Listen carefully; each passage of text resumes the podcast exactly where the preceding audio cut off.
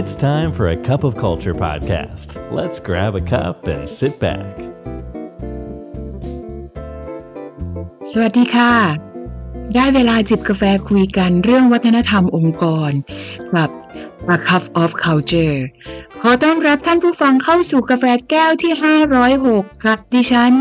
ชุติมาศรีมรุงศาสตร์โรพี่ชูของทุกคนนะคะ เป็นอย่างไรกันบ้างคะ จากสัปดาห์ที่แล้วนะคะ ที่เราได้พูดกันไปถึงองค์ประกอบหนึ่งที่ใช้ในการขับเคลื่อนองค์กรค่ะ นั่นก็คือเรื่องของ behavior นั่นเองสำหรับสัปดาห์นี้ เราจะมาคุยกันต่อนะคะ ว่าองค์ประกอบที่สำคัญอีกอันหนึ่งนะคะ ที่ใช้สำหรับการขับเคลื่อนและเปลี่ยนแปลงวัฒนธรรมองค์กรของเรานั้น คืออะไรค่ะ ก่อนที่เราจะพูดถึงองค์ประกอบที่สองนะคะพี่ทุกขออนุญาตใช้เวลาเล็กน้อยนะคะ ในการทบทวนพวกเราค่ะ ถึงองค์ประกอบสี่เรื่องนะคะ ที่มีความจำเป็นที่จะต้องนำมาใช้ เพื่อที่จะทำให้กระบวนการขับเคลื่อนการเปลี่ยนแปลงวัฒนธรรมองค์กรของเราเนี่ยเป็นไปได้อย่างมีประสิทธิภาพ เกิดขึ้นจริง และเกิดความยั่งยืนค่ะ องค์ประกอบที่ว่าทั้งสี่นะคะ ประกอบไปด้วยค่ะ สิ่งแรกเลยก็คือ การกำหนดพฤติกรรมที่ใช่ หรือที่เราเรียกว่า behavior นั่นเอง และเรื่องที่สองนะคะซึ่งจะเป็นเรื่องที่เราจะคุยกันในวันนี้ค่ะ นั่นก็คือการกำหนดกระบวนการระบบ ธีการในการขับเคลื่อนนะคะ การเปลี่ยนแปลงวัฒนธรรมในองค์กรค่ะ หรือ system เรื่องที่สามค่ะ คือเรื่องของการผลักดันการเปลี่ยนแปลงวัฒนธรรมองค์กรนะคะ ผ่านการสร้างอัตลักษณ์ของวัฒนธรรม เพื่อให้เรารู้ว่าตัวตนของวัฒนธรรมที่เราต้องการสำหรับองค์กรของเรานั้นเป็นอย่างไร หรือที่เรียกว่า symbol ค่ะและเรื่องสุดท้ายที่สำคัญมากที่สุด อีกเรื่องหนึ่งเลยนะคะ ก็คือเรื่องของการสร้างความเชื่อมั่นค่ะ ผ่านการเล่าเรื่องราวนะคะ ถึงความก้าวหน้า ความคืบหน้า การเรียนรู้ต่างๆ จากการเปลี่ยนแปลงวัฒนธรรมในองค์กรของเราค่ะ ผ่านการเล่าเรื่องต่างๆ ไม่ว่าจะเป็นการเล่าเรื่องผ่านผู้นำผ่านเพื่อนร่วมงาน หรือการแบ่งปันภายในองค์กรหรือจากภายนอกองค์กร ที่เราเรียกว่า storytelling ค่ะ และนั่นก็คือ4องค์ประกอบหลักสำคัญนะคะ ที่เราจะต้องนำมาประกอบร่างกัน เพื่อใช้ในการขับเคลื่อน วัฒนธรรมองค์กรใหม่ที่เราต้องการค่ะ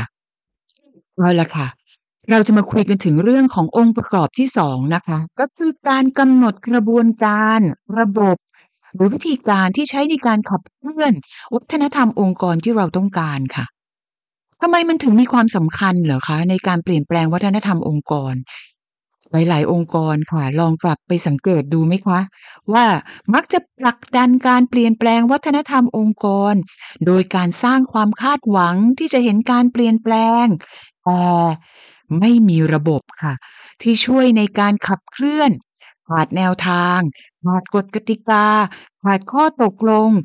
ขาดความชัดเจน และที่สำคัญที่สุดนะคะคือขาดตัวชี้วัดความสำเร็จ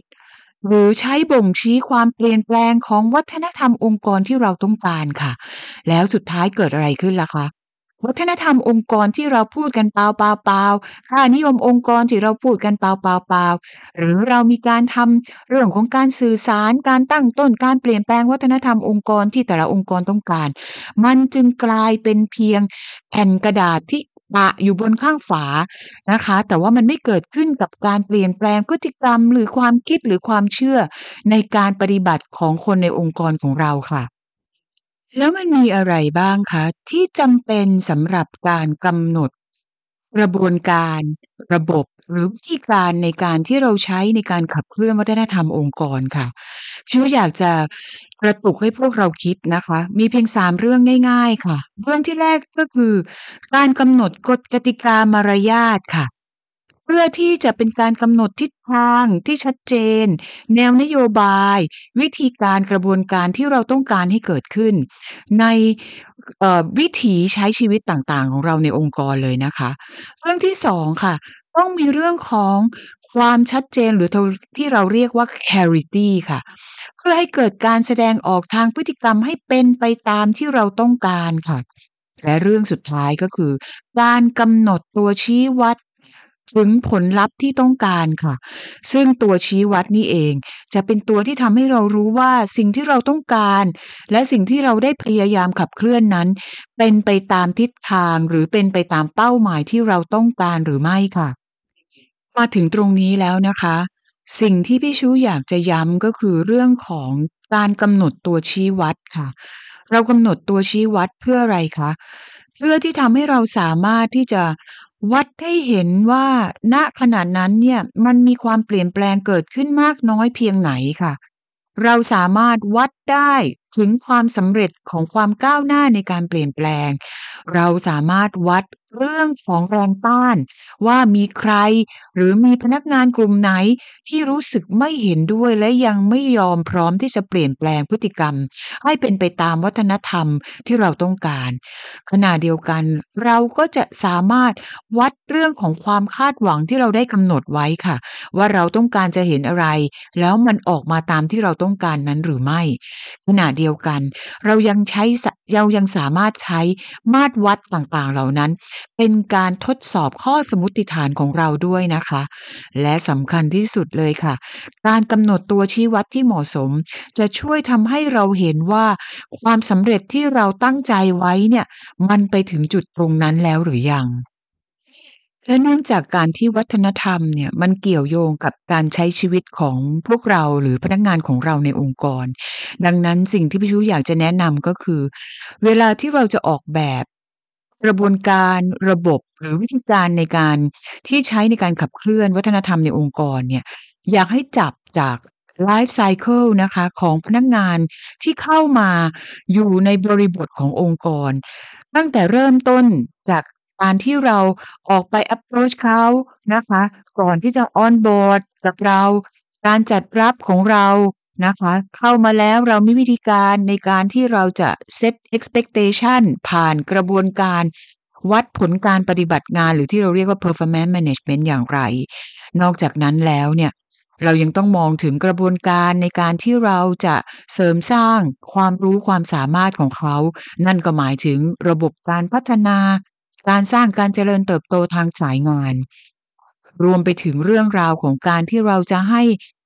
เรื่องของ recognition หรือ reward นะคะ ว่ามันได้สะท้อนถึงคุณค่าของเขาหรือสิ่งที่เขาได้พยายามประพฤติปฏิบัติ หรือว่าปฏิทำตามเป้าหมายที่องค์กรต้องการต่างๆ เหล่านั้น หรือแม้กระทั่งเรื่องของการที่เขาจะออกจากองค์กรไปนะคะ นั่นก็คือ offboarding ซึ่งสิ่งต่างๆ เหล่านี้ล้วนแล้วแต่เป็นสิ่งที่ถูกกำหนด หรือควรจะกำหนด เพื่อให้ทั้งพนักงานทั้งในระดับที่เป็น individual contributor หรือพนักงานที่ทำงานด้วยตนเอง และในระดับของหัวหน้างาน ไม่ว่าจะเป็น manager leader ต่างๆ เนี่ยนำมาใช้และปฏิบัติร่วมกัน ประกอบไปด้วยการที่เรากำหนดระบบของการสื่อสาร การพูดคุย การส่งข้อมูลต่างๆ ถึงระบบต่างๆ ว่ามันมีผลของมันออกมาอย่างไรด้วยนะคะถึงตรงนี้แล้วเนี่ย พวกเราก็คงรู้สึกว่า เอ๊ะ แล้วมันเกิดขึ้นจริงในองค์กรได้หรือเปล่า ผู้ชูก็คงจะต้องขออนุญาตใช้ตัวอย่างนะคะ จากองค์กรที่มีการเปลี่ยนแปลงวัฒนธรรม และเห็นถึงผลของการเปลี่ยนแปลงอย่างชัดเจน นั่นก็คือ Microsoft ค่ะ ใน Microsoft เนี่ยอย่างที่ทราบนะคะ เรามีการเปลี่ยนแปลงวัฒนธรรมนะคะ ในช่วงหลาย ๆ ปีที่ผ่านมาเพื่อให้เราสามารถอยู่ได้และสิ่งหนึ่งที่เป็นเหมือนกับ แนวทางหรือเป็น direction มาจาก CEO ของทาง Microsoft ก็คือคุณสัตยานาเดลานั่นก็คือ องค์กรของเราต้องเปลี่ยนตัวเองจากกูรูกลายเป็นเรียนเนอร์ หรือจาก know it all ไปเป็น learn it all culture ดังนั้นเนี่ยกระบวนการต่างๆ ที่เกี่ยวข้องกับการสร้างวัฒนธรรมจึงเกิดขึ้น ไม่ว่าจะเป็นเรื่องของการรับพนักงานเข้ามา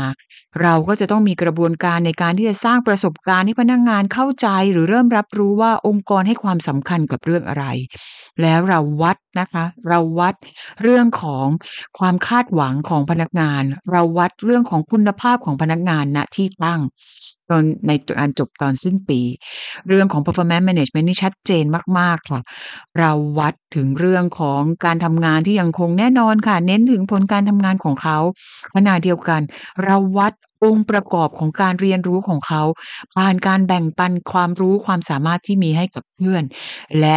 เรื่องของการนำองค์ความรู้ของเพื่อนๆ มาใช้มาประยุกต์ให้งานของตัวเองดียิ่งขึ้นค่ะ เพราะฉะนั้นเนี่ยถ้าพนักงานของ Microsoft เนี่ยเก่งแต่งานอย่างเดียว แต่ไม่เก่งที่จะเรียนรู้ ไม่เก่งที่จะแบ่งปัน ไม่เก่งที่จะสร้างทีมเนี่ยเขาก็จะไม่ถูก recognize ว่าเขาคือคนที่มี value หรือ DNA ขององค์กร embedded เข้าไป ขณะเดียวกันในเรื่องของการพัฒนาพนักงานเนี่ยเราก็จะมองหาถึงหลักสูตรต่างๆ ที่จะช่วยให้พนักงานเนี่ยสามารถที่จะเปลี่ยนแปลงบริบทของตนเองให้กลายเป็นนักเรียนรู้ให้ได้ เพราะฉะนั้นมันจึงเป็นการ address gap ค่ะ แล้วเราวัดความสำเร็จอย่างไรคะ เราก็วัดถึงความสามารถของเขาในการที่เขาจะ deliver สิ่งที่องค์กรต้องการได้ มีบริบทของการเปลี่ยนแปลงพฤติกรรมที่องค์กรต้องการ เช่นเดียวกันค่ะ ในเรื่องของการให้ค่าจ้างค่าตอบแทนหรือรางวัล ก็จะมองหรือสะท้อนกลับไปจาก ผลการ เอ่อ ปฏิบัติตัวนะคะ แนวพฤติกรรมที่เขาแสดงออก การทำให้งานเกิดความสำเร็จ การทำงานกับผู้อื่นเป็นทีมนะคะ ซึ่งคนเหล่านี้เนี่ยก็จะได้รับการให้รางวัลหรือ recognition จากพฤติกรรมหรือแนวทางที่เขาปฏิบัติมา โดยที่มันสอดคล้องกับระบบระเบียบหรือกระบวนการที่องค์การต้องต้องการนะคะ และนั่นก็คือตัวอย่างนะของการที่เราใช้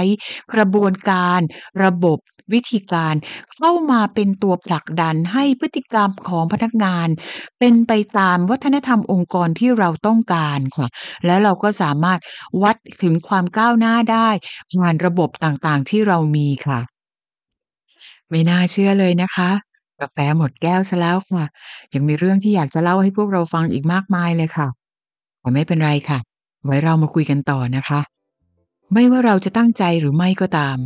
วัฒนธรรมจะเกิดขึ้นแน่นอนทำไมเราไม่มาช่วยกันสร้างวัฒนธรรมองค์กรในแบบที่เราอยากเป็นกันล่ะคะ แล้วกลับมาติดตาม Cup of Culture จิบกาแฟคุยกันต่อกับพี่ชูในครั้งต่อไปนะคะสำหรับวันนี้ สวัสดีค่ะ And that's today's Cup of Culture. See you again next time.